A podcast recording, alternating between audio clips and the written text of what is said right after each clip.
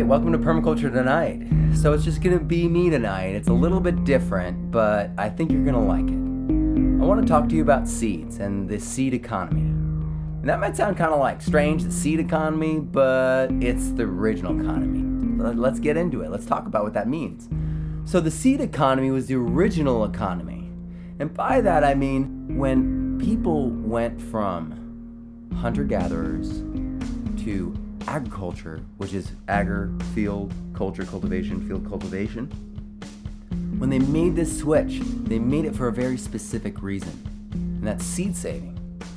When we were able to save seed, we were able to plant seed, and then we wanted to stay put and not forage as much, and we started developing fields for our food. And that only came from seed saving, and then out of that, civilization was born. So, what we know of civilization really revolves around food. We kind of all know this. I mean, collapses of civilizations throughout time have dealt with food and water. So, seeds became so plentiful, they started saving seeds, became so plentiful that they started doing other things with them. So, they started mashing them up and making paste and making porridge and making flour. And then they started making breads, and then they started fermenting things, they started making alcohols and we started just changing the way we ate, the way we lived. We became more sedentary. We set up places we could defend. We created cities and towns. And this was the birth of civilization as we know it, seed saving. But at a certain point along the way, we switched from the seed economy, which is an abundant, exponentially growing, consistently always open to that kind of economy, very low entrance to that economy. Uh, children can participate in it. But when we started doing the scarcity economy, it became this hierarchical power structure because there's not enough, so you need one person to control that scarcity or to mete it out. The scarcity model was the end of the seed economy, and that's why we switched it to um, silver, then gold, and now it's fiction. We actually don't, you know, you go to the bank, you take out a loan, they create that money right then. It enters the economy right then. It is not, they don't take out money and then give me money that's physical, that represents what actual value is. It's not like they give me seeds and I come back with those seeds and keep the extra seeds that I made, right? Or give them a little bit extra or something. That that that'd be that'd be too real. Um, th- we have a fictitious economy, and it's inflating we're working more, there's less reliable jobs, there's less money at those jobs, the money is worth less, and it, the jobs are less reliable. I mean, the average career now is five years instead of 30 or 40. We also have food that is dangerous and not nutritious and produced in such a way that's not ethical and it costs a ton and it's the prices are rising higher and higher and we have like crop failures showing up and it all comes down to this fact that we are working more to earn less and we are spending more to get less out of our food. And this equation means that our children are inheriting a world and a civilization and everything that's degrading. And it's designed to degrade. And economies are just games we're playing. We just decide upon this game, we decide that this is value. It is not written in stone, it's not like a natural law that a dollar is worth a dollar these things are just in our heads, they are figments of our imagination, and then we're just agreeing upon them. So we can just change these games.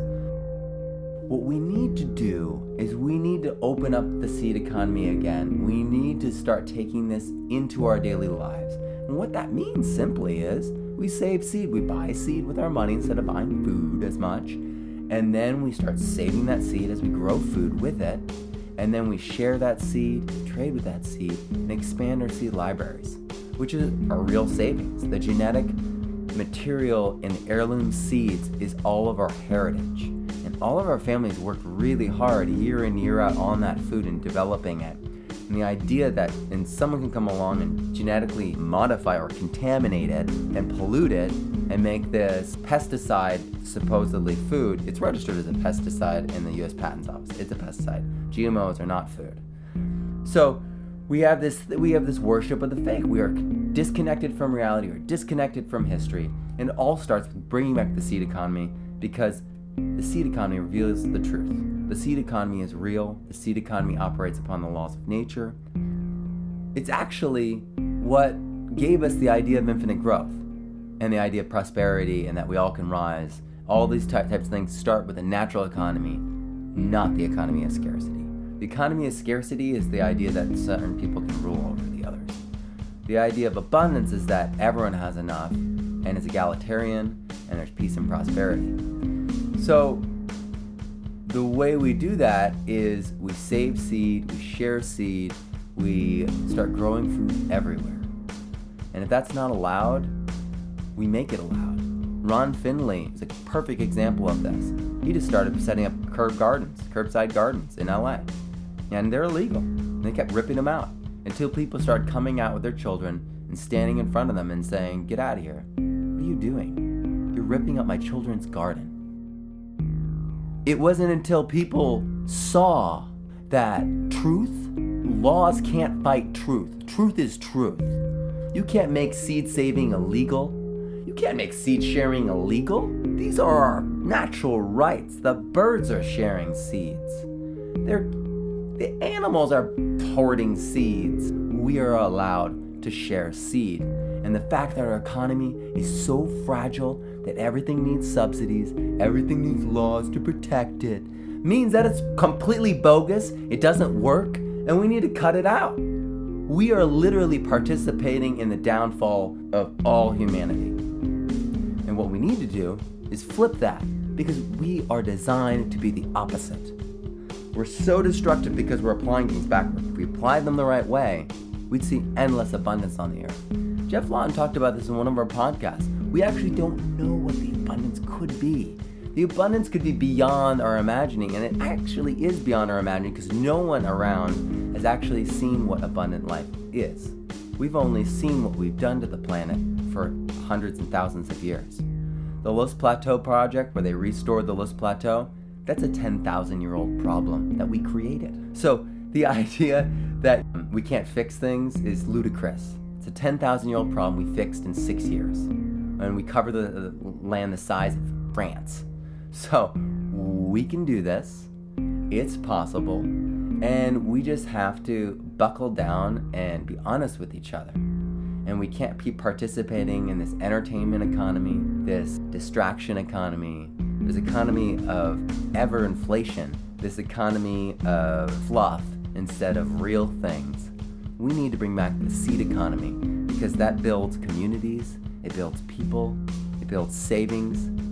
So, the growth we see in the money economy is the shrinking of the individual economy, the shrinking of the family economy. The growth of the dollar really is a representation of us losing more power. So, if we have more power, we spend less. That's why rich people don't spend their money. That's why, you know, the whole idea that trickle down, it just doesn't work that way. They hire a couple people, they set things up so they run automatically. Hmm, sound like permaculture? Yeah.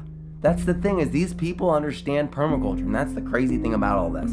You talk to business people and they're like, "Oh yeah, that's pure economic sense."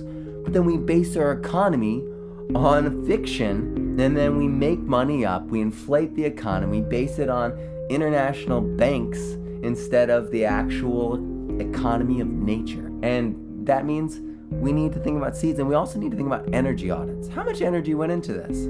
It's like, oh, it's subsidized. Well, there's a problem right there. If they're paying for the gas for it to go there, they're paying for it to be processed, they're paying for the farmer to live because he's not making any money, then there's something really, really wrong. And you, you, I mean, we, we see it all the time. I mean, we have the dead zone at the bottom of the Mississippi River. We have all the soil, topsoil lossage from all those Midwestern states. The costs are mounting, And it's not actually using our dollars. It's not using our dollars. It is saving seed. Yeah, I mean, initially you got to use money. Initially you have to use water in a system too. But once you have the ability to start trapping that water and create the flywheel of life, once you start saving those seeds, buy those seeds, and start the flywheel of life, you're going to have more seeds than you know what to do with. And your wealth is going to be beyond measure. You will have more food than you need, and you will suddenly be able to share and be generous and do all the things that people want to do. People want to be giving, people want to be generous, people want to be kind, people want to make sure that their neighbors are, are doing okay. People want societies without homeless, without hunger. We don't want those things. No one wants those things. People in power say those things are just part of life. But the reality is is that food can grow everywhere.